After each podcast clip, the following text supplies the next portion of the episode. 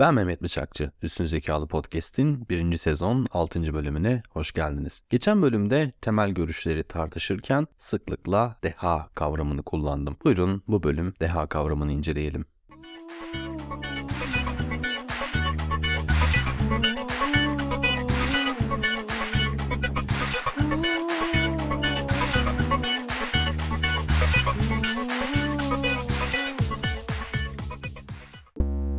Thomas Carlyle 1841'de dünyanın tarihi büyük zihinlerin biyografisidir demiştir. Bu sözü de düşününce anlıyoruz ki deha kavramı gelişimin ve ilerlemenin tarihi açısından da oldukça önemli.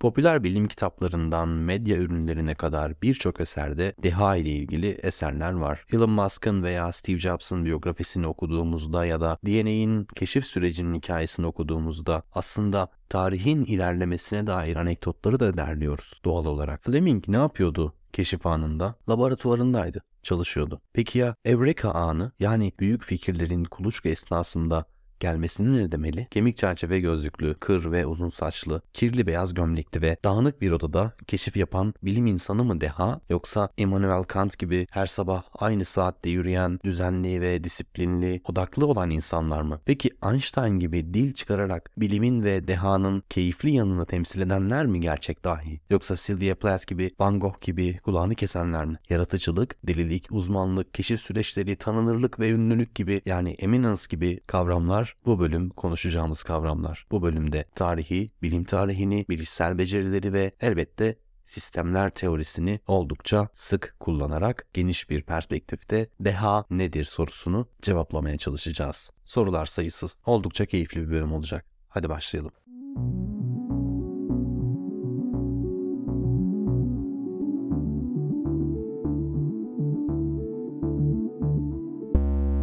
Her zaman olduğu gibi önce tanımlarla ve yöntemle başlayayım. Bu bölümün odağı deha olduğu için dehanın yapısını oluşturduğu düşünülen ana kavramların tanımlarını ve bunların tanımlarına dair anekdotları vereceğim. Şimdi bazı soruları önceden sorayım. Üstün zeka ile deha farklı kavramlar mı? Deha olunur mu, doğulur mu? Eğer deha olabiliyorsak günde kaç saat çalışarak veya kaç gün çalışarak dahi oluruz? Eminence yani tanınmış ve ünlü olmak ile dahi olmak aynı şey mi? Matematik dahisi, satranç dahisi, bilardo dahisi veya müzik dahisi diyoruz. Ne demek istiyoruz? Sadece fizikçiler veya matematikçiler mi dahi? Dahi olmanın kriteri ne? Yaratıcılık mı? Uzmanlık mı? Hangisi dehada kilit rol oynuyor? Aykırı yeteneğe veya farklı zihinlere sahip insanların hepsi dahi mi? Savantlar gibi. Dahi olabilmek için kaç ürün üretmek gerekiyor? 3, 8, 12 ya da tek bir eser yaratarak, tek bir buluş yaparak dahi olunur mu? Dahiler deliliğe mi daha yakın yoksa daha stabil zihinleri mi var? Evet, bu sorular çerçevesinde bu bölüm net bir tarihsel yöntem izlemesek de tarihten isimleri egzamplar olarak kullanacağım. Yani örnekleri en iyi temsil eden örnekleri kullanacağım. Biyografik yöntemi kullanacağız diyebilirim. Dolayısıyla bu isimlerin çalışmalarından bahsedeceğim. Fakat şimdi önceden belirtmeliyim ki bu içerikte ben kendim anladığım şekliyle bir deha kavramı geliştireceğim. Dolayısıyla farklı kriterler veya anlayışlarla da deha kavramı konuşulabilir. Kimisi Galileo'nun pur si muove dediğini kabul eder. Kimisi ise böyle bir şey söylenmedi diye kabul eder. Buna bağlı olarak da iki farklı hikaye yazılabilir. Zeka alanında çalışmak hem bu alanda bir uzman olmayı hem de bir bilim tarihçisi gibi davranmayı gerektiriyor. Burada ben de kendi anlayışımı bu podcast'te geliştiriyor. Önce etimolojiye bir bakalım. Genius kelimesinin iki etimolojik kökü var. İlki gen, genesis, generation gibi kelimelerin de olduğu öğretmek kökünden geliyor. Diğeri ise görünmez eşlikçi ruhlar için kullanılıyor. Tam anlamıyla evet genius yani cinler için. Dehaların etkilerini açıklamak iki ana kavram üzerinden yapılabiliyor. Etimolojik kökünden bağımsız olarak. Ortaya koyulan ürünle icat ya da keşif. Bu da bizi birazdan yaratıcılığa götürecek. Önce şimdi bu iki kavram üzerine konuşalım. Yine sorular geliyor. Yer çekimi icat mıdır, keşif midir? Tırnak makası peki icat mıdır, keşif midir? Geçen bölüm T.S. Eliot'ın Çorak Ülke şiirini konuşmuştuk. O şiir icat mı, keşif mi? Dışarıda yazılmayı bekleyen hazır bir şiir var mı? 5. bölümde konuştuğumuz gibi dışarıda peki keşfedilmeyi bekleyen bir müzik bestesi var mı? Peki ya bir sonraki bölümde konuşacağımız gibi dışarıda bekleyen ve hazırlanmayı bekleyen bir parfüm tarifi var mı? Evet gelecek bölümde koku yeteneğini konuşacağız. Peki ya Göte olmasaydı onun yazdıklarının birebir kelime kelime aynısını başka birisi yazabilir miydi? Literatürde sıklıkla Sistine Şapeli örneği verilir. Sanat tarihindeki bu subjektif yaratım o eseri ortaya koyan kişinin özgün dünyası zekasının bir ürünü olarak elbette görülebilir. Sanırım bunlardan bahsederek icat kavramını açıklayabildiğimi düşünüyorum. Kısaca şöyle tanımlayabilirim. Subjektif ve benzersiz üretim. Benzersizden kastım kendi alanını yaratanı haricinde kimsenin yaratamayacağı bir gerçeklik. Elektrikli araba gibi mekanik icatlardan bahsetmiyorum. Bunları keşif kapsamında değerlendirebiliriz sanıyorum ki. Evet keşif ne demek? Şimdi bu yapacağım ayrımda diğer tüm ikilikler gibi keyfi bir ayrım gibi görülebilir. Bazı araştırmacılar bu ayrıma katılmazken bazıları daha iyi anlayabilmek için bu ayrımı kullanmayı öneriyor. Elbette bilim ve fikir tarihinde olağanüstü ve ilk kez söylenmiş fikirler icatlardan daha önemsiz değil ya da daha önemli değil. C.P. Snow'u da saygıyla anarak ben de bu iki dünyanın birbirine kışkırtılmasının ve arasındaki mesafenin açılmasının toplumun gelişimine zarar verdiğini düşünüyorum. Evet bu minik ikaz sonrası keşif kavramına bir bakalım. Robert King Merton sosyolojik araştırmalarıyla tanınan 1910 yılında doğmuş başarılarla dolu bir kariyere sahip bir bilim insanı. Örneğin geçen bölümlerin birinde bahsettiğim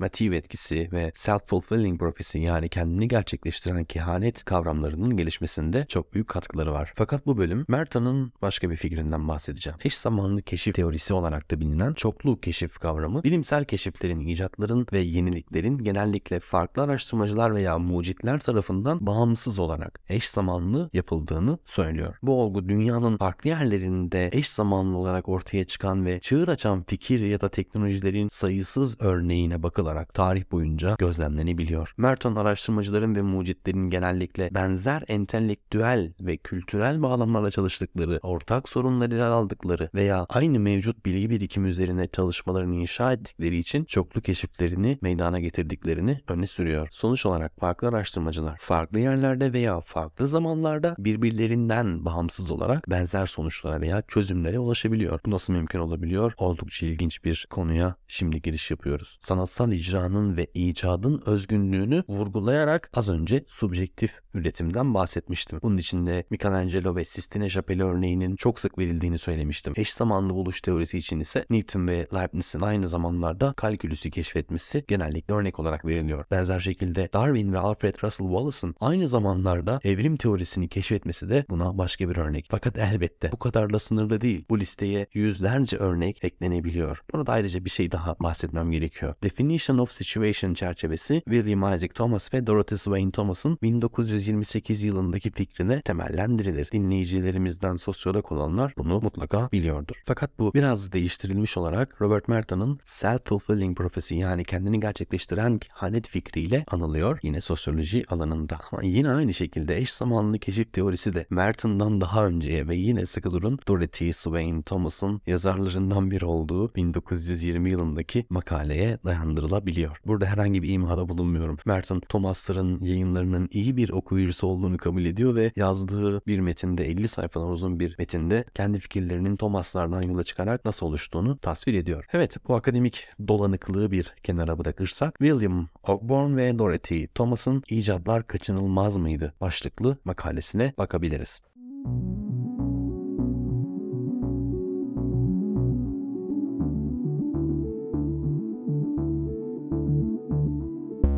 Bu makale oldukça ilginç çünkü bir icadın birden fazla kez farklı yerlerde bulunmasına dair tam 148 farklı örnek olduğunu ortaya koyuyor. Evet bir liste halinde farklı yazarların farklı tarihlerde yaptıkları buluşları listeliyorlar ve 148 farklı örneği ortaya koyuyorlar. Sadece Newton veya Darwin değil yani. Nebular hipotezi, moleküllerin boyutunun hesaplanması, organik kimyanın keşfi, nitrojenin izolasyonu, teleskop, fotoğrafın keşfi, termometre, telgrafın keşfi, dikiş makinesinin keşfi, katarak hastalığının doğası, stetoskop ve hatta bu yayını kaybetmemi sağlayan mikrofonun keşfi de dahil olmak üzere onlarca icat eş zamanlı ve bağımsız buluşlar olarak yapılmış. Bu arada bu mikrofon Hodges tarafından 1878 yılında, Edison tarafından 1877 yılında veya 1878 yılında, Berliner tarafından 1877 yılında ve Blake tarafından 1878 yılında bulunmuş. Oldukça ilginç çünkü neredeyse aynı yıl 4 farklı kişi tarafından yapılan bir buluştan bahsediyorum. Burada olduğu gibi bazen aynı aynı anda 3 veya 4 bağımsız keşif eş zamanlı olarak yapılabiliyor. Örneğin güneş lekelerinin keşfi de böyle. Çinli ve Koreli astronomlar M.Ö. 800 gibi erken bir tarihte bu lekeleri gözlemlemişler. Fakat bunlara dair elimizde çizimler yok. Güneş lekelerinin bilinen eski çizimlerinin 1128 yılında Rochester John tarafından yapıldığını biliyoruz. Thomas Harriot ise 1610 yılında güneş lekemelerini gözlemlemiş ve kayıtlarını detaylarla çizerek ayrıntılı notlarla bize sunmuş. Bir yıl sonra ise David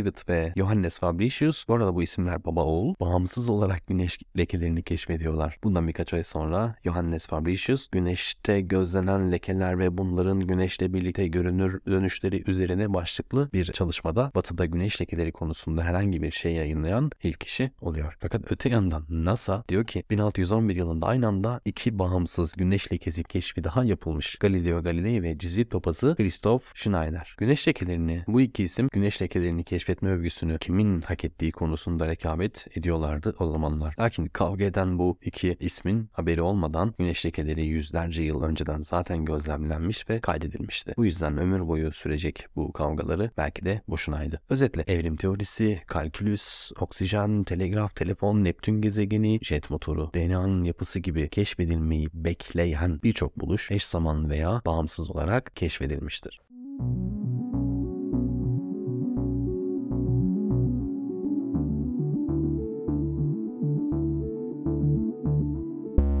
Gelelim şimdi keşif ve icat kavramlarıyla dehayı anlamaya dair atacağımız ilk adıma. Hangi ürün türünde katkı yapanlara dahi diyeceğiz. Ben üstün zeka kapsamında daha çok zihinsel performans ile ilgilendiğim için bilimsel bilgiye önemli katkılar yapmış kişileri daha çok deha olarak algılama eğilimindeyim. Pasteur, Thales, Descartes, Einstein, Niels Bohr, Kant, Galileo, Hegel, Freud veya Darwin'i bu kendi listeme sayabilirim. Fikirler tarihi işte bu gibi isimlerin katkılarıyla gelişmiş. Elbette gelişimin motoru olarak kahramanlara veya sadece büyük zihinlere atıf yapmıyorum. Geçmiş bölümleri hatırlarsanız. Büyük icatlar icatlar yapmış kişilerin deha olmayacağını da dikte etmiyorum. İcattan kastımı yukarıda söylemiştim. Bağlam ve tanım doğru kombinasyonlarla kullandığınızda zeka, deha, yetenek veya yaratıcılık gibi insanla ilgili çoğu kavramı istediğiniz şekilde servis edebiliyorsunuz. Bu oldukça işlevsel ama oldukça da tehlikeli bir esneklik. Tanımı olmayan bir şeyden para kazansam da ben bir tanımın aşığı olursam örneğin Darwinci deha anlayışını tek doğru anlayış olarak kabul edersem elbette sizlere tek yönlü bilgiler aktarmış olurum. Bu da insan davranışı gibi oldukça kaotik bir konsepti anlama sürecinde bize hiç faydalı olmayacak bir tutum olur. Dolayısıyla işte şimdi burada mevcut deha kavramlarının tanımlarını yapmak gerekiyor. Deha kavramları dedim çünkü elbette bir tane değil.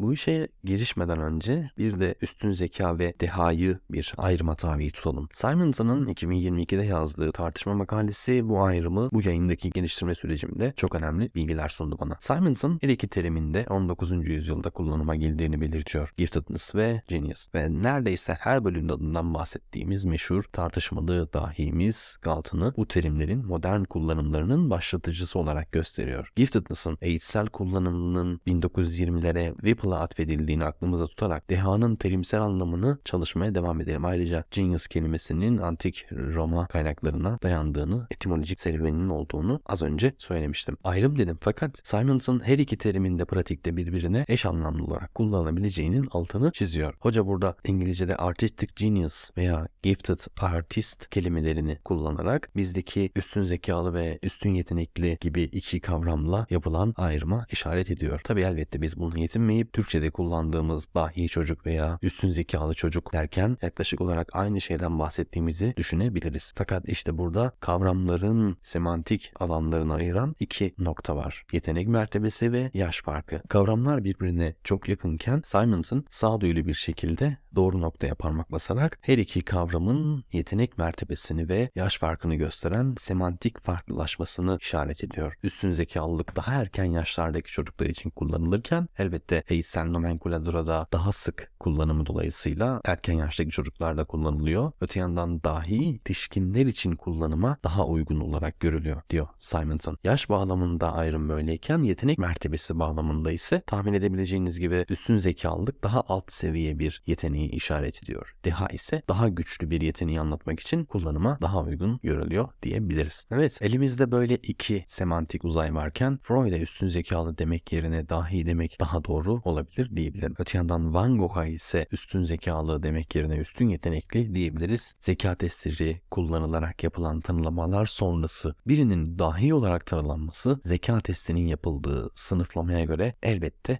mümkün olabilir. Fakat işte deha kavramını şimdi tartışmaya başlayabiliriz. Üretmeyen birine dahi denebilir mi? Sadece zeka testiyle tanımlanmış bir dahi düzeyinde IQ'su olan birisine dahi diyebilir miyiz? Ferhan Şensoy'un İstanbul'u satıyorum oyununda Münir Özkul bir sahnede Kepenikçi Mustafa diye birinin özelliklerini sayıyor ve tanıtımını yapıyor. En son cümlesinde ise şey diyor. Kepenekçi Mustafa ile ilgili bugün elimizdeki en önemli bilgi Kepenekçi Mustafa diye birinin olmadığıdır diyor. İşte paradoks burada. Münir Özkul'un karakterinin izleyiciye Kepenekçi Mustafa'nın varlığı hakkında çelişkili bilgiler verdiği bir durumla başlıyor. Münir Özkul bir yandan Kepenekçi Mustafa diye birisi varmış gibi özelliklerini anlatarak onu gerçek bir kişi imasıyla ortaya koyuyor. Diğer yandan da daha önceki ifadeleriyle çelişen bir şekilde böyle bir kişinin olmadığı sonucuna varıyor. Bu epistemolojik paradoks olduğu gibi dahilerin en büyük özelliği tarihteki çoğu dehayı tanımıyor oluşumuz. Evet biz de buradan yola çıkarak dahileri tanımadığımız için onlara dahi demeli miyiz sorusuna cevap arayalım. Deha sosyal bir kavram mı, psikometrik bir kavram mı? Buyurun ilginç bir anekdota geçelim.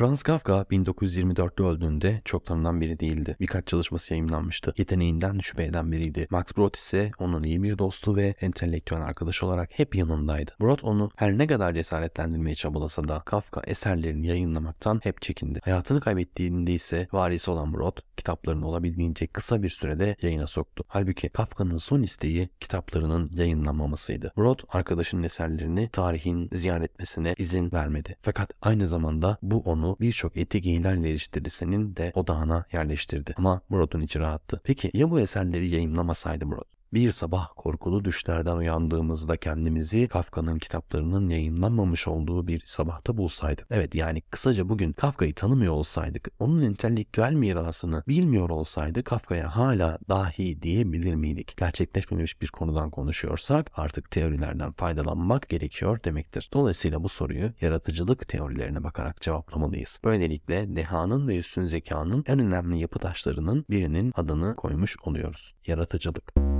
Yaratıcılık üzerine birçok farklı görüş var. Çünkü yaratıcılığı anlayabilmek için farklı açılardan bakmak gerekiyor. Yaratıcı düşüncenin veya ürünün nasıl ortaya çıktığı, hangi süreçlerle meydana geldiği, hangi bileşenlerden oluştuğu hakkındaki işte bu farklı görüşler yaratıcılıktaki farklı noktalara odaklanıyor. En başta şunu söylenmesi gerekiyor. Yaratıcı düşünme bir üst düzey düşünme becerisi. Detaylara girmeden önce bir ikazda bulunmam gerekiyor. Sadece yaratıcılık üzerine bir podcast serisi yapmak mümkün. Yine de yaratıcılık üzerine ikinci ve üçüncü sezonlarda giderek derinleşen bölümler yapacağım. Tabi sadece yaratıcılık için değil, diğer üst düzey düşünme becerilerini de ele alacağım. Eleştirel düşünme, problem çözme, yaratıcı problem çözme, mantıksal düşünme, üst bilişsel düşünme, yani metakognitif düşünme ve diğerleri. Bu bölüm için kısaca bahsedecek olursak, yaratıcılık teorileri pratik amaçlardan dolayı 4P yani Person, Product, Press ve Process yani sırasıyla kişi, ürün, çevre ve süreç olarak daha sonradan da 6P Persuasion yani ikna ve Potential eklenerek bazı araştırmacılar tarafından kabul görüyor. Bu alanlarda yaratıcılık üzerine konuşabiliriz. Kişisel yaratıcılık, ürün yaratıcılığı, çevresel yaratıcılık, ikna etmeli yaratıcılık ve yaratıcılık potansiyeli gibi. Yaratıcılığın mertebelerine göre sınıflanması ise 4C olarak yapılıyor. Buradan sonra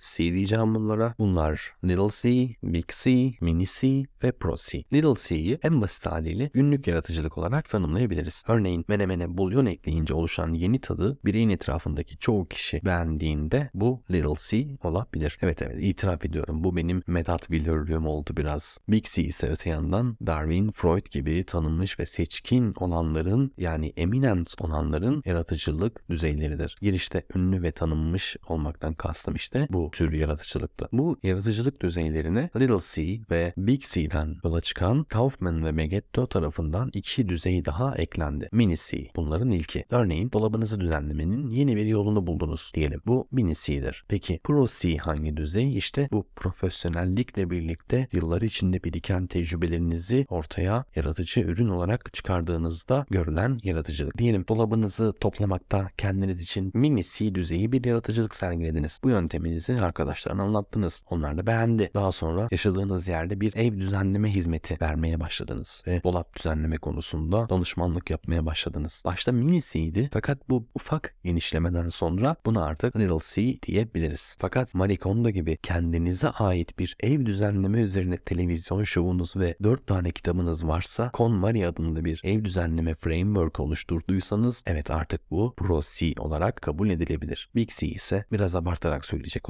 olursam 100 yılda bir gelen fikirlerin ürettiği yaratıcılık düzeylerini tanımlamak için kullanılıyor. Darwin ve Freud gibi isimler buna örnek verilir. Dahası J.D. Salinger, Dostoyevsky, kronometrenin mucidi John Harrison, Nikola Tesla, Galileo Galilei, Alan Turing, Alexander ve Wilhelm von Humboldt ve daha binlerce isim Big C düzeyinde yaratıcılar genellikle ürün yaratıcılığı vermiş isimler. Peki buradan sonra nereye gideceğiz? Sistemler teorisine gideceğiz. Çünkü Kafka'nın yaratıcılığının neden kitapları yayınlanmasaydı yaratıcılık olarak kabul edilmeyeceğini ancak bir sistem içerisinde değerlendirerek açıklayabiliriz. Buyurun sistemler teorisine bakalım.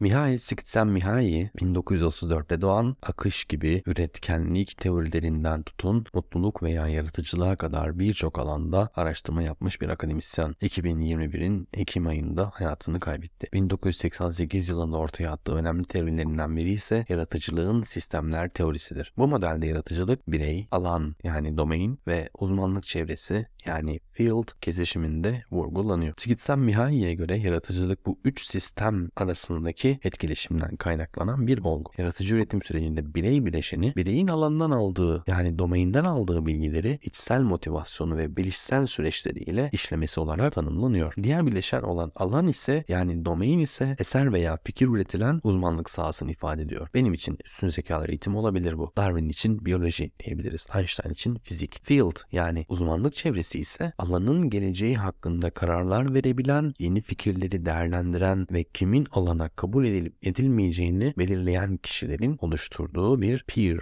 akran grubu. Örneğin Darwin teorisini Wallace'la birlikte ortaya eş zamanlı olarak attığında Charles Lyell'ın yönetimindeki bir komite mektuplarının tarihsel incelemelerini yaparak keşfin ilk kez Darwin tarafından yapıldığına karar vermişti. Modelin temel odak noktası yaratıcılığın farklı şekillerde tezahür etmesi ve bağlamda değerlendirilmesidir. Yaratıcılık nedir sorusu yerine yaratıcılık nerededir sorusuna cevap aranmakta. Yani bu teori bireyi içinde bulunduğu sosyal ve tarihi çevreyle eylemlerini sergilediği ortamdan soyutlayarak yani bağlamdan harici bir şekilde ele alarak yaratıcılığının incelenemeyeceğini savunuyor. Hatırlarsanız historisiz bakmanın da böyle bir şey olduğundan bahsetmiştim. T.S. Eliot'ın Çorak Ülke şiirinden bahsederek kısaca üretilen yaratıcı ürün veya fikrin sosyal olarak değer görmesi bazı diğer seçkin yaratıcılık teorilerinin temel taşı. Örneğin Weisberg bunu çok net bir şekilde açıklıyor. Şizofreniden mustarip olan birey size rastgele kelimelerden oluşan bir laf salatası yapabilir diyor. Fakat bu çıktı. Yeni olsa da anlamsız ve sosyal olarak değersiz olduğu için yaratıcılık sayılamayabilir. İşte yukarıda menemen üzerine soğanlı mı soğansız mı olur tartışması devam ederken bir anda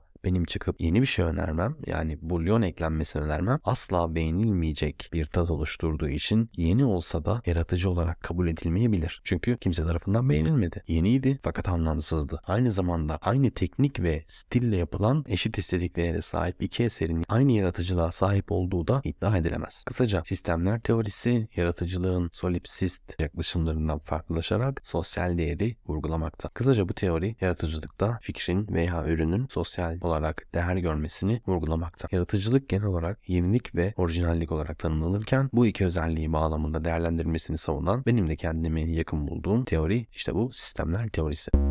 Csikszentmihalyi'ye göre yaratıcılığın alanda değerli olabilmesi, üründe kullanılan teknikler veya ürünün içerdiği estetik unsurlardan ziyade ele alınan yaratıcılık adayı unsurun tarihsel olarak değerli ve yeni başlangıçlara öncülük etmesi ile ölçülüyor. Öyle ki bir dönemde yaratıcı olan bir eser ilerleyen zamanda yaratıcı olmayabilir. Zeka teorilerinin bir görünüp bir kaybolduğu tarihsel arka planı hatırlayın. Bu teori alan içerisindeki yaratıcılığın zamana dayanıklı olması gerektiğini söylüyor. Peki bir yaratıcı ürün ortaya çıkardınız diyelim. Bu kaç yıl içinde alanda kabul ediliyor? Evet bu çok ilginç bir soru. Neyse ki bazı araştırmacılar buna kafa yormuş.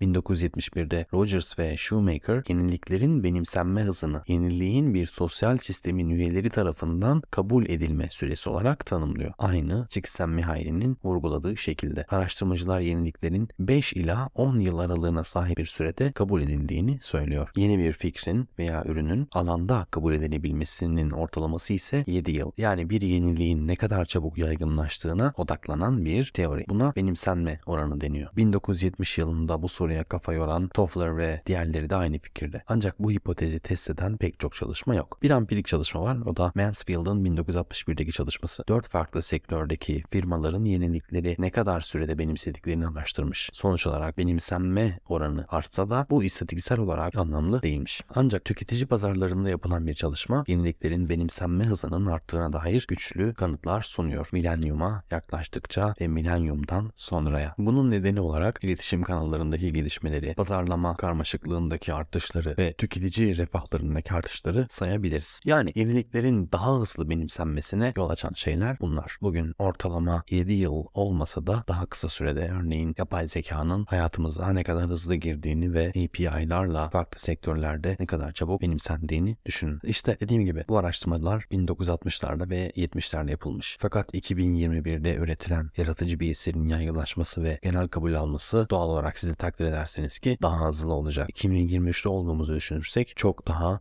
hızlı bir ilerleme ve çevreden kabul söz konusu. İki yıl içerisinde bile çok şey değişti diyebiliriz. Yani içinde bulunduğumuz bu yapay zeka çağında bir fikrin yaygınlaşması teknolojinin ve haberleşmenin kısıtlı olduğu geçmiş zamanlardan elbette farklı olacak. Yani geçmişte olduğu kadar eş zamanlı buluş olmayabilir. Örnek vermek gerekirse birbirinden habersiz kalkülüsü keşfeden Newton ve Leibniz veya Mendel'in 1865 yılında ulaştığı sonuçlardan haberi olmayan Avrupalı 3 bilim insanının 1900 yılında Mendel'den bağımsız olarak kalıtım yasalarını bulması olmasında olduğu gibi olmayacak. Skizanmihai de çoğu alanda yeni bir keşfin kitaplarda ilk kez görülmesiyle fikrin bulunduğu zaman arasındaki ortalamasının yine ortalama 7 yıl olduğunu söyleyerek fikrini ortaya atıyor. Sosyal kabul görmeyi. Bir diğer başlığa gelecek olursak kabul görme noktası. Eğer domain henüz karanlıksa yaratıcı kişi yeni başlangıçlar yapabilir. Buna Csikszentmihalyi örnek alarak Freud'un psikanalizi kurmasını, Wright kardeşlerin havacılık alanını başlatmasını veriyor. Buna ben de Wilhelm Wundt'u ekleyebilirim. Bu arada geçen 1980'lerde Bunt'un bir kitabının 1889'da yapılan orijinal bir basımını Almanya'da bir sahafta çok ucuza buldum. Bunt oldukça ilginç bir karakter. Akademik hayatı boyunca 53.735 sayfa yazı yazmış. Bu ortalama günlük 2.2 sayfa demek. Bu çok üretken olma durumu onun fikirlerinin fazlaca yayılmasına elbette destek oldu. Ayrıca kendi dergisi olan Stüdyen sayesinde bir alanı bir süre tek elinde bulundurdu. Wundt 1879 yılında Leipzig Üniversitesi'nde ilk psikoloji laboratuvarı da kurarak psikolojiyi başlattı. Laboratuvar bu Wundt ve öğrencilerinin deneyler yapabilecekleri ve insan zihninin işleyişini inceleyebileceklerini bir alan sağladı. Çok yazması ve üretmesi ya da laboratuvar kurması onu bir alanın kurucusu yapmayabilir. Robert Wozniak, Wundt'un bu alanın kurucusu olarak sahneye çıkışını onun Grundzüge Psychological Psychology kitabıyla yaptığını anlatıyor. İşte bu kitapta bu yazı psikoloji alanının sistematik olarak kurulmasının bir manifestosu gibi bir amaç hissediliyor ve Wundt bunu doğrudan söylüyor. Doğrudan bir alan kurmaya yönelik yönelik bir yazı yazıyor. Özet olarak sistemler teorisine göre yaratıcı kişinin ürünü veya fikri içinde üretildiği alanda yani domainde tarihsel olarak değerini korumalı, yeni başlangıçlara öncülük etmeli ve field tarafından yani o alanın gatekeeper'ları tarafından kabul görmeli.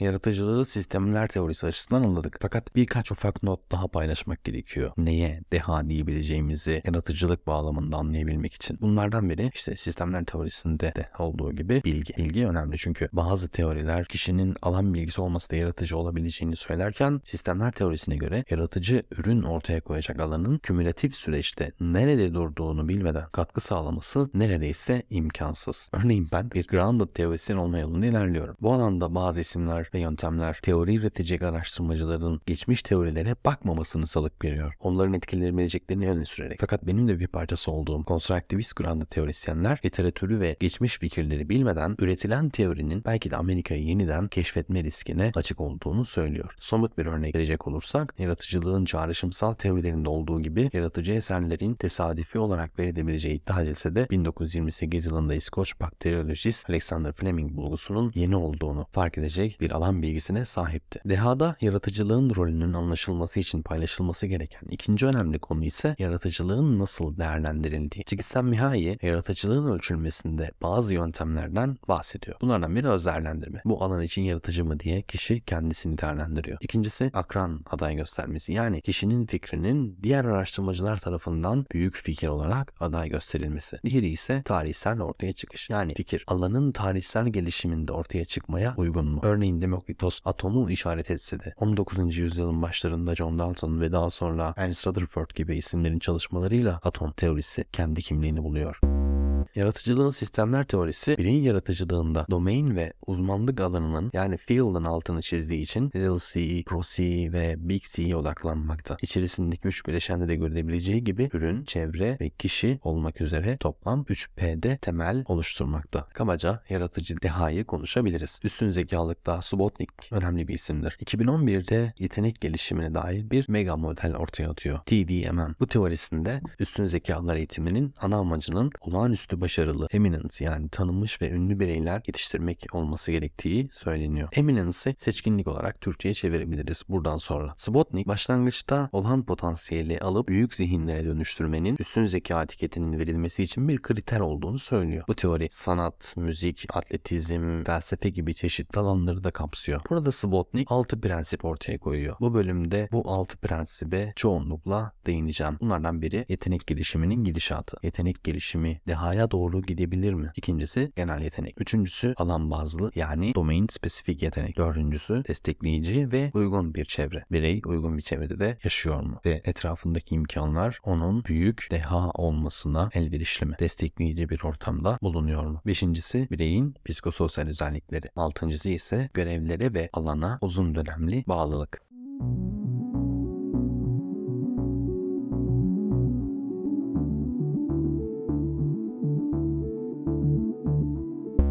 Buraya kadar dehanın üstün zeka ile benzer ve farklı yanlarını konuştuk. Yaratıcılığın deha bağlamındaki anlamını da anlattım. Spotnik'in yetenek gelişiminin mega modelini de kısaca anlattım. Şimdi dehayı biraz daha anlaşılır hale getirebilecek ana bileşenleri konuşacağız. Eminence yani seçkinlik kendi alanlarında kalıcı ve unutulmaz bir etkiye sahip olan ve dönüştürücü fikirler veya performanslar ile eş anlamlı hale gelen işler yapmış kişilere, uzman bireylere verilen bir ünvan. Tanım böyleyken seçkinlik seçkinlik için uzmanlık bir ön koşul gibi görülüyor. Yani en azından pro C olmak gerekiyor. Profesyonel, creative, uzman, yaratıcı. Peki uzmanları nasıl tanımlayabiliriz? Uzmanlar ürün verdikleri alanlarda saygınlıklarıyla, geniş kitlelerce tanınırlıklarıyla ve başarılarının somut kanıtlarıyla tanımlanabilir. Uzmanların bir alanda toplum için faydalı başarıları vardır ve neredeyse tüm seçkin bireyler bir alanda uzmandır. Ancak bir, tüm seçkinler uzmanlardan oluşmayabilir. Tesadüfi ve tek atış yaratıcılık diye tanımlanan bir şekilde eser ortaya koyabilirler. Ve iki, tüm uzmanlar seçkinliğe ulaşmaz. Bu ikinciyi bir sonraki aradan sonra konuşacağım. Şimdi ancak birinci maddeyi konuşalım. Tüm seçkinler uzman mıdır? Ve bir uzman nasıl prosi olur? Ve bir uzman yani prosi nasıl olunur? Bunun kriterleri nelerdir?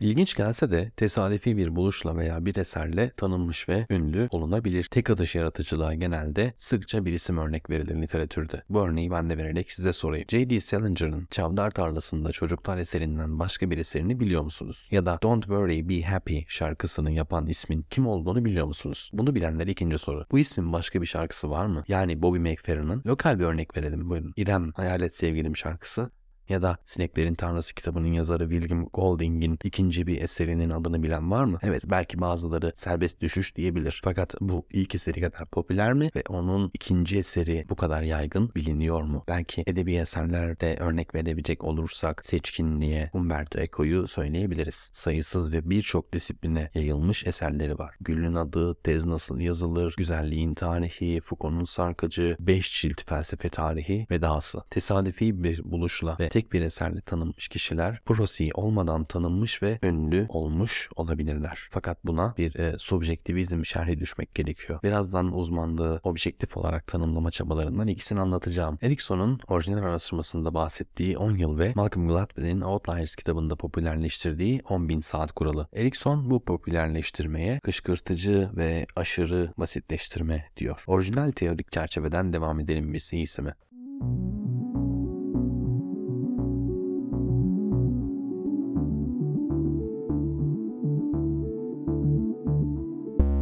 Erikson kısaca şunu söylüyor. Bir beceriyi geçen bölümde bahsettiğimiz örnekte olduğu gibi bateride günde saatlerce deliberate practice yapıldığı sürece minimum 10 yılda uzmanlığa ulaşarak geliştirebilirsiniz diyor. Deliberate practice Türkçe'ye çevirmesi zor bir kavram ama bunu accurate practice ile karşılaştırarak açıklayabiliriz. Bir beceriyi edininceye kadar yapılan pratik deliberate practice ise o beceride uzmanlaşmak adına odaklı, dikkatli, düzeltmeleri dikkate alarak yapılan kişinin yeteneğinin sınırlarının zorlandığı ve uzun süreli tekrarlar olarak tanımlanabilir. Yani mükemmelliğe ulaşmak adına yapılan pratiğe deliberate practice deniyor. Bir Formula 1 yarışçısının bir pistteki tur süresini bir saniye daha kısaltabilmek için yaptığı alıştırma buna örnek verilebilir. Yine bateriden örnek verecek olursak Whiplash filminde Andrew Newman double time swing için elleri kalayıncaya kadar çalışması buna iyi bir örnektir. Erickson ve diğerlerinin 1993'te yazdıkları makalede Pro-C'ye yani uzmanlık seviyesine ulaşanların genellikle Pro-C'ye ulaşmamışlardan daha uzun süre deliberate practice yaptığı vurgulanmış. Erikson, Gladwell'in aynı şeyi farklı bir şekilde yani 10 yılı 10 bin saate çevirerek kışkırtıcı bir şekilde sunmasında iki neden olduğundan dolayı itiraz ediyor. Uzun süreler 10 yıl veya 10 bin saat deliberate practice yapmak Prosi'ye ulaşmak için gereklidir ancak yeterli değildir. Çünkü motivasyon ve bunu doğru şekilde yapmak, iyi bir yetenek gelişimi yolu izlemek, zengin kaynaklara erişim gibi diğer faktörler de rol oynamakta uzmanlıkta. Ayrıca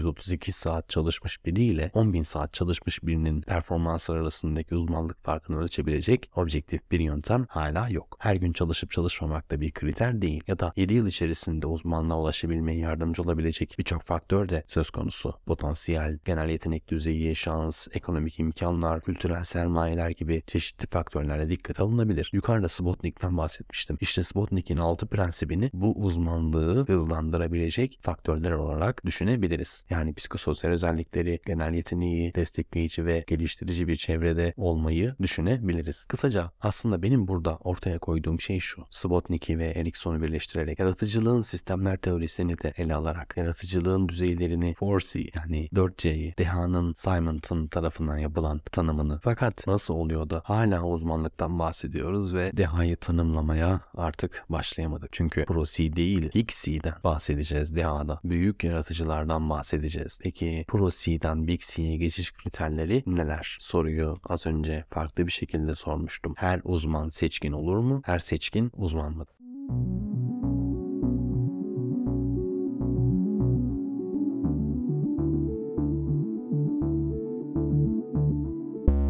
Önce ilk soruyla başlayalım. Her uzman eminent yani seçkin olur mu? Şimdiye kadar Simonton ve Erikson'un yaklaşımlarından bahsettim. Özetleyecek olursak Simonton bireylerin eminent oluşunun büyük ölçüde sistemini inceliyor. Domain ve field'a bir ismin nasıl dahi olarak ortaya çıkışındaki kaotik süreci incelemeye çalışıyor. Öte yandan Erikson'un uzmanlık yaklaşımı da deliberate practice yoluyla olağanüstü performanslar sergilemeye giden gelişimsel sürece odaklanıyor. Her iki araştırmacının ortaklaştığı iki konu var. İkisi de çevresel faktörlerin ve alana özgü bilginin önemini kabul ediyor. Tesadüfi ve tek atış yaratıcılığı burada deha anlatımını geliştirme sürecimden iki büyük isme dayanarak da çıkarabilirim artık. Üstün zeka ve dehanın birbirine eş anlamlı olarak kullanıldığını söylemiştim. Hatırlarsanız bu yayının başında Simonson'ın yaptığı ayrımın yaş ve yetenek düzeyine dayandığını söylemiştim. Deha daha yaşlı ve yetenek düzeyi olarak daha yüksekte olanlar için kullanılan bir sıfattı. Şimdi biz de Erikson'un uzmanlık fizik anlayışıyla Simonton'ın dehasını bir ayıralım. Çünkü Simonton'ın anlayışı aşağı yukarı 10 yıl öngörse de 28 yaşında resim yapmaya başlayan Van Gogh'u ya da 27 yaşında düelloda ölen tek eser üretmiş diyebileceğimiz Mihail Lermontov'u kapsamayabiliyor. Dikkat ettiyseniz sanat ve edebiyattan ilk örnek verdim. Dikkatli dinleyiciler podcast'in başında zihinsel katkıya doğru gittiğimi anlayacaktır. Simonson 1988 yılında yaş ve olağanüstü başarıya odaklandığı büyük bir makale yazdı. Bu makalesinde temel olarak yaratıcılık, liderlik ve bilim gibi farklı alanlardaki insanların kendi alanlarında önemli başarılar elde etme yaşlarını inceledi. Simonson çoğu insanın ilk büyük atılımını 20'li yaşlarının sonları ile 30'lu yaşlarının başlarında yaptığını ancak bu durumun çalıştıkları alana göre değişebileceğini tespit etti. Ayrıca insanların 20 ile 40 yaşlar arasında ilk eser üretiminin önemli bir pik yaparak sıfırdan 5'e çıktığını yıllık ortalamada 40 ile 80 yaşlar arasında ise yavaş yavaş yıllık üretilen ortalama eser sayısının 5'ten 3'e kadar düştüğünü gösterdi. Buna age curve deniyor. Simonton ayrıca şunları ortaya koydu. Matematik ve fizik gibi daha soyut alanlardaki insanlar daha erken zirve yapma eğilimindeyken tarih ve edebiyat gibi daha fazla deneyim ve bilgelik gerektiren alanlardaki insanların daha geç zirve yaptığı ortaya çıktı. Ayrıca bir kişinin önemli bir katkıda bulunabilmesi için genellikle bir alanda yaklaşık 10 yıl sıkı çalışması gerektiğini söyleyen 10 yıl kuralıyla da çelişmiyor bu bulguları. Dahi deyince aklınıza kim geliyor diye sorarsak insanlara Einstein diyecekler. Hatta Einstein'ın üzerine Genius diye bir dizi yapıldı. Simonson'ın deha kavramının en büyük örneği de yine Einstein. Erikson'un uzmanlık çerçevesine göre de inceleyebiliriz Einstein. Nasıl? Şöyle. 17 yaşında Federal Polytechnic'e tabiri caizse matematik ve fizik üzerine eğitim alacağı lisans hayatına başlıyor. 26 yaşında ise Annus Mirabilis'i yani mucizevi yılını yaşıyor. 4 devasa makale ile 300 yıllık fizik anlayışımızı değiştiriyor. Einstein 26 yaşında özel görelilik teorisini 36 yaşında genel görelilik teorisini ortaya koyuyor. Fakat onun Annus belki de Max Planck'ın kuantum teorisini geliştirdiği yıl olabilir. Şaka bir yana yaşları incelemeye devam edersek Max Planck 42 yaşında kuantum teorisini geliştirirken şair Robert Frost 30 yaşlarının sonlarında tanınmaya başlandı ve 50 yaşında yaratıcılığının doğruluğuna ulaştı. Birkaç bölümdür adını sık andığımız T.S. Eliot 34 yaşında Çörek Ülke adlı eserini yazdı. Charles Darwin 50 yaşında Türlerin Kökeni adlı kitabını yayınladı ve yine adını sık andığımız felsefeci John Stuart Mill 37 yaşında A System of Logic eserini kaleme aldı. Bu örnekler farklı alanlardaki başarıların yaşlara göre değişebileceğini göstermekte. Aynı zamanda ilk önemli eserler 20'li yaşların sonlarında 30'lu yaşların başlarında veriliyor. Yaratıcılığın zirvesi ise 50'li yaşlarda yaşanıyor. Nobel alanların yaşlarına baktığımızda da Hard Sciences'ta en genç Nobel alan kişinin 1915 yılında Nobel alan Lawrence Bragg olduğunu görüyoruz 25 yaşında. Yani Erikson 10 yıl kuralıyla uzmanlığa doğru giden yolda kişilerin yapacağı büyük eserlerde yarattıkları sosyal etkinin çok daha büyük olması durumunda Simonson'ın deha tanımıyla kesişebilecek bir fikir ortaya koyuyor. Simonson şunu diyor. Bir insanın bir alanda çığır açması genellikle yaşıyla alakalı değil ama bakıldığında çoğu yine 10 yıllık uzmanlıkla gelen insanlar. İkinci olarak tartışacağımız konuya geçebiliriz.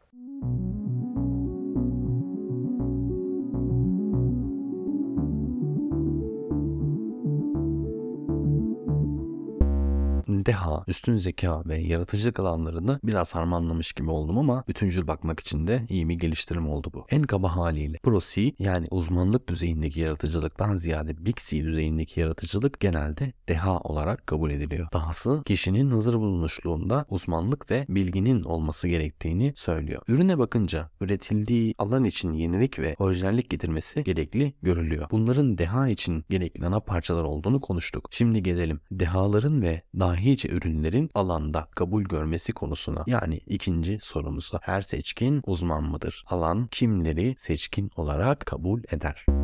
Bir fikir aynı anda birçok kişi tarafından farklı yerlerde keşfedilebilirken, yaratıcılık düzeyleri bağlamsal olarak değerlendirilebilirken, büyük fikirlerin deha olarak alanda kabul edilmesi de elbette net bir kritere bağlı değil. Sternberg'in pentagonal örtük zeka teorisine göre üstün zekalılığın 5 kriteri var. Mükemmellik, nadirlik, üretkenlik, kanıtlanabilirlik ve değer kriteri. Buradan bakınca bu kriterlerin Subotnik'in altı prensibiyle de kesişen noktaları elbette var. Fakat hatırlarsanız Subotnik bireyi ve çevreyi çevreyi göz önünde bulunduruyordu. Destekleyen ve geliştirici bir çevre ve psikososyal özellikler. Bunlar birey ve çevreyi göz önünde bulunduruyor. Ama Sternberg örtük bir zeka teorisi ortaya koyduğundan bu teoriden beklenecek şekilde diğerlerinin algılarını basalıyor. Nadir bir yetenek, değerli bir ürün, olağanüstü bir başarı, ortada somut bir üretim olması işte Sternberg'in kriterleri. Yani birinin deha olarak kabul edilebilmesi fikrin veya ürünün toplumda karşılığının olmasıyla kaim. İcat ve keşif birbirinden ayrılmıştı az önce. Yaratıcılık düzeylerinden de Big C'yi yani 100 yılda bir ortaya çıkan büyük yaratıcılıkları konuşacağımızı söylemiştim. Şimdi o halde elimizde deha diyebileceğimiz kişilerin listesi daha da netleşti. Kimleri deha ve Big C yaratıcı olarak kabul eder alan yani uzmanlık çevresi. Bugün şu ikisini de tanıyoruz. Einstein'ı ve onun hatasını düzelttikten sonra Max Planck'ı da. Yani historisizliğimi bir kenara bırakırsam kümülatif ilerlemeyi kastettiğimi burada söyleyebilirim. Weisberg'e sözü verecek olursam burada diyor ki Weisberg, uzmanlık ve yaratıcılık arasında iki tür ilişki var. Yaratıma zemin hazırlayan uzmanlık ve yaratıcılığı engelleyen uzmanlık. İkisi farklı şeyleri tartışıyor. Birisi yeterince uzman olursanız yaratıcı olursunuz derken diğeri fazla uzman olursanız bu uzman uzmanlığınız sizin yaratıcı ürün ortaya koymanızda aşırı tedbirli olmanızdan dolayı sürecinizi engelleyebilir diyor. Miller 1996'da aynen Planck ve Albert Einstein örneğini tartışıyor. Elbette Einstein'ın ne düşündüğünü bilemeyiz ama Gott will nicht derken yıllardır oluşturduğu mindsetinden çıkamadığını tartışabiliriz. Fakat Einstein'ı deha yapan şey hem bir yeni fikir üretmesi hem de yaptığı hata ile bile yeni tartışma alanları açmasıdır. Onun yaratıcılığının uzmanlığı tarafından desteklendiği veya engellendiği istisnai bir durum. Böylelikle şunu söyleyebiliriz. Deha olarak kabul edilmek alanda yeni bir başlangıç yapmakla ilişkilendirilebilir. Fakat sadece başlangıç değil. Peki başka hangi katkılarla bir paradigma değişimi yaratabilir ve hangi tür katkılar hangi paradigma değişimleriyle sınıflanabilir? Bilimde yaratıcı ve çığır açmakta kastedilen nedir? Burada en sevdiğim teorilerden birini konuşmanın tam sırası.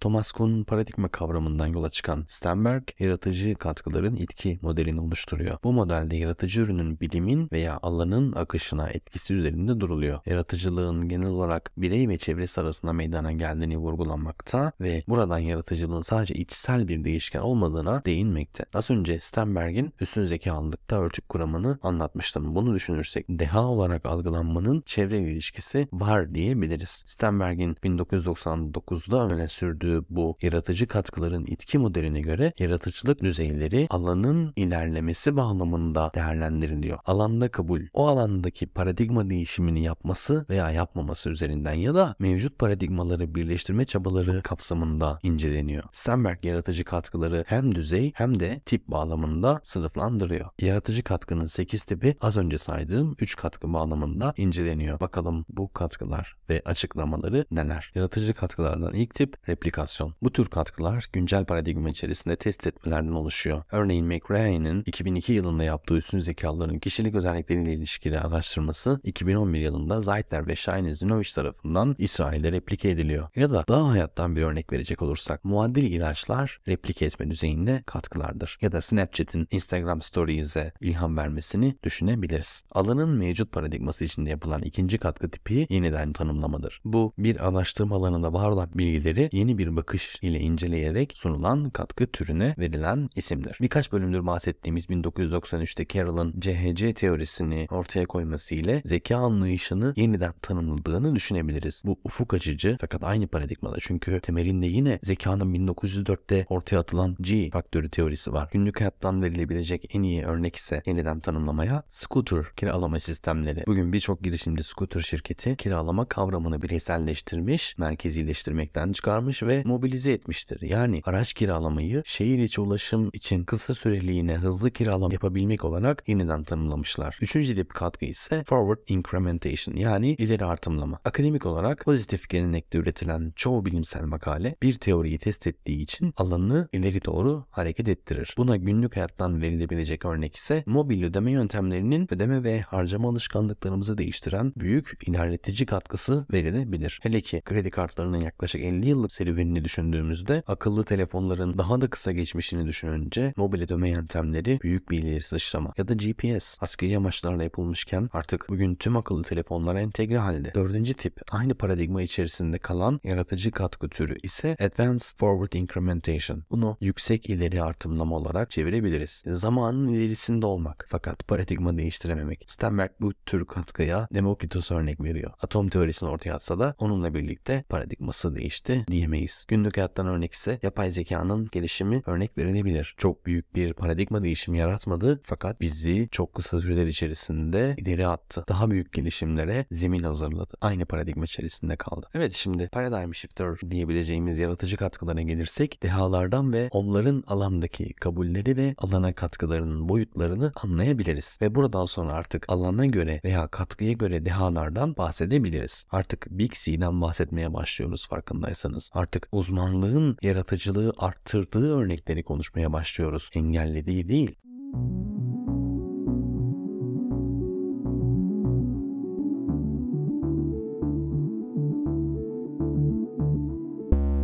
Bu katkılardaki ilk tür reconstruction veya redefinition yani yeniden tanımlama. Bu tür bir katkıda A'dan B'ye doğru giderken alan yapılan katkı ile birlikte C'ye doğru yönelmeye başlar. Klasikten kuantum fiziğine geçiş buna örnek verilebilir. Günlük hayattan en iyi örnek ise enerji kullanımının ve üretiminin yönü fosil yakıtlara doğru gittikçe verimli olmaya doğru ilerlerken güneş enerjisi gibi sürdürülebilir enerji kaynaklarının kullanımı ve üretimiyle alan yeniden yönlendirilmiş geçmişte verimlilik ana hedefken artık sürdürülebilirlik ana hedef olmuştur. İkinci katkı türü reinitiation yani yeniden başlatma. Eğer alanın şu anki hali daha iyi temellere oturmamışsa katkı sunan kişi temellere yeni alanın eski haline dönerek oradan yeni bir noktaya taşıyabilir. Buna en iyi günlük hayattan örnek plakların yerini CD'ye bıraktıktan sonra yakınlarda dijitalleştirilmiş olarak geri dönmeleri verilebilir. Plak çalarlar bugün 3 harfli marketlerde bile satılmaya yeniden başlandı. Nükleer füzyonun yeniden sürdürülebilir bir enerji olarak kullanılmaya başlaması da başka bir örnek olarak verilebilir. Üçüncü yaratıcı katkı türü ise entegrasyon. Geçmişte farklı veya karşıt olarak görülen A ve B ilerleme patikaları bir araya gelerek veya getirilerek C patikasına yönlendirebilir alanı. Buna en iyi örnek biyoinformatik alanıdır. Entegrasyonun mükemmel bir örneğidir bu alan. Araştırmacılar biyoloji ve bilgisayar bilimini, bilgi teknolojisi uzmanlıklarını bir araya getirerek karmaşık biyolojik verileri analiz etmede ve genomik kişiselleştirilmiş tıp ve ilaç keşfi alanlarında ilerleme kaydedilmesini sağlamaya çabaladılar. Yaratıcı katkıların itki teorisinde sonuncu katkı türü ise paradigma değişimi. Buna amatör bilim tarihçisi olarak büyük fikirlerin peşinden çok gezdiğimi ve derinlere gittiğimi düşününce en sevdiğim örnek olarak James Watson ve Francis Crick'in DNA'nın yapısının keşfini yani moleküler biyoloji alanındaki devrim yarattıkları paradigma değişimini örnek verebilirim. Ve tabi Maurice Wilkins ve daha da önemlisi Rosalind Franklin'in de katkılarını düşünerek. Bu buluş genetik bilginin daha iyi anlaşılmasını sağlamış ve genetik mühendisliği, gen terapisi ve genomik alanlardaki ilerlemenin önünü açmıştır. Yani net bir paradigma değişimi yaratmıştır ve oldukça keyifli bir hikayesi vardır. Tek solukta okumuştum. Peki şimdi sona doğru gelelim ve bilim tarihindeki dehaları değerlendirebilelim.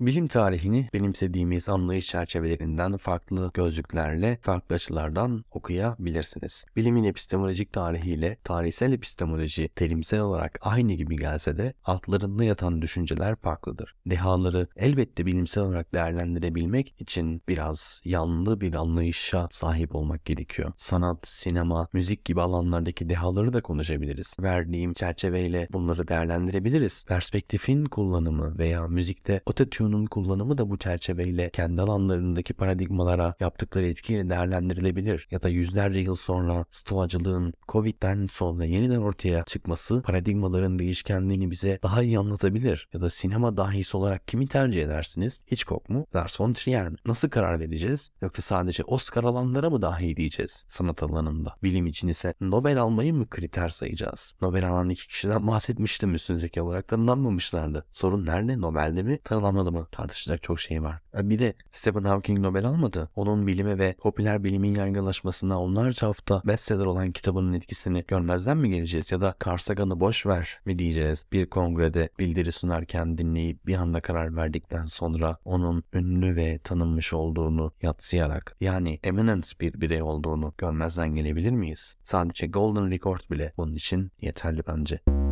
Evet, tartışma gittikçe detaylanıyor ve genişliyor. Bu bölümde dehanın ne olduğunu tanımlayabildiğimi ve hangi kriterlerle değerlendirebildiğini anlattım. Fakat daha konuşacak çok şey var. Antik Yunan dahileri, Da Vinci gibi dehaların mayeye alınmalarının katkılarına ve dehalarına etkileri, deli dahi stereotipi, dehanın nörobiyolojik yapısı, farklı teorilerden dehanın değerlendirilmesi ve geliştirilmesi gibi konular bunlardan bazıları. Yalnız deha konsepti, örneğin Virginia Woolf, Sylvia Plath, Ernest Hemingway sıklıkla delilik ve dahilik konusunda tartışmalarda örnek verilen isimler. Dehaların üretim süreçleri nasıl? Faust gibi edebi eserlerdeki dehaya dair motiflerden inceleyebileceğimiz dehadaki ana tartışma konuları neler ve dahası. Evet bu bölümde Spotnik'in yetenek gelişimi mega modelindeki prensiplerden çoğunu konuştuk. Hatırlayın şunları saymıştım. Yetenek gelişiminin gidişatı, genel yetenek, alan bazlı yani domain spesifik yetenek, destekleyici ve uygun bir çevre, psikososyal özellikler, görevlere ve alana uzun dönemli bağlılık.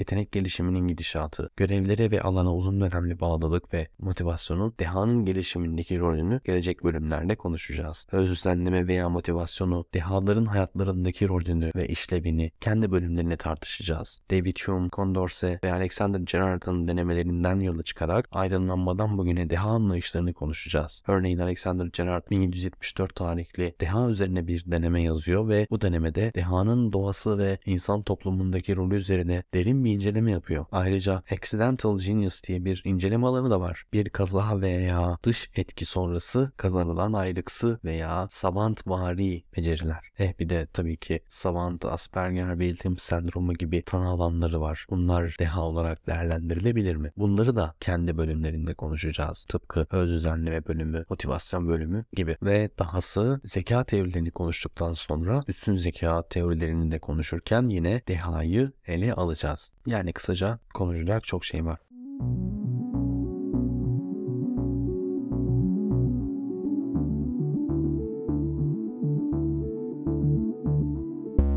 Yeni bölümlerden haberdar olmak için podcast'i dinlediğiniz platformdan, YouTube'dan, Twitter'dan veya Instagram'dan beni takip edebilirsiniz. Evet, bir sonraki bölümme özel bir konuğumuz davetli. İlginç bir konuyu konuşacağız kendisiyle. Bir sonraki bölümde görüşmek dileğiyle. Hoşçakalın.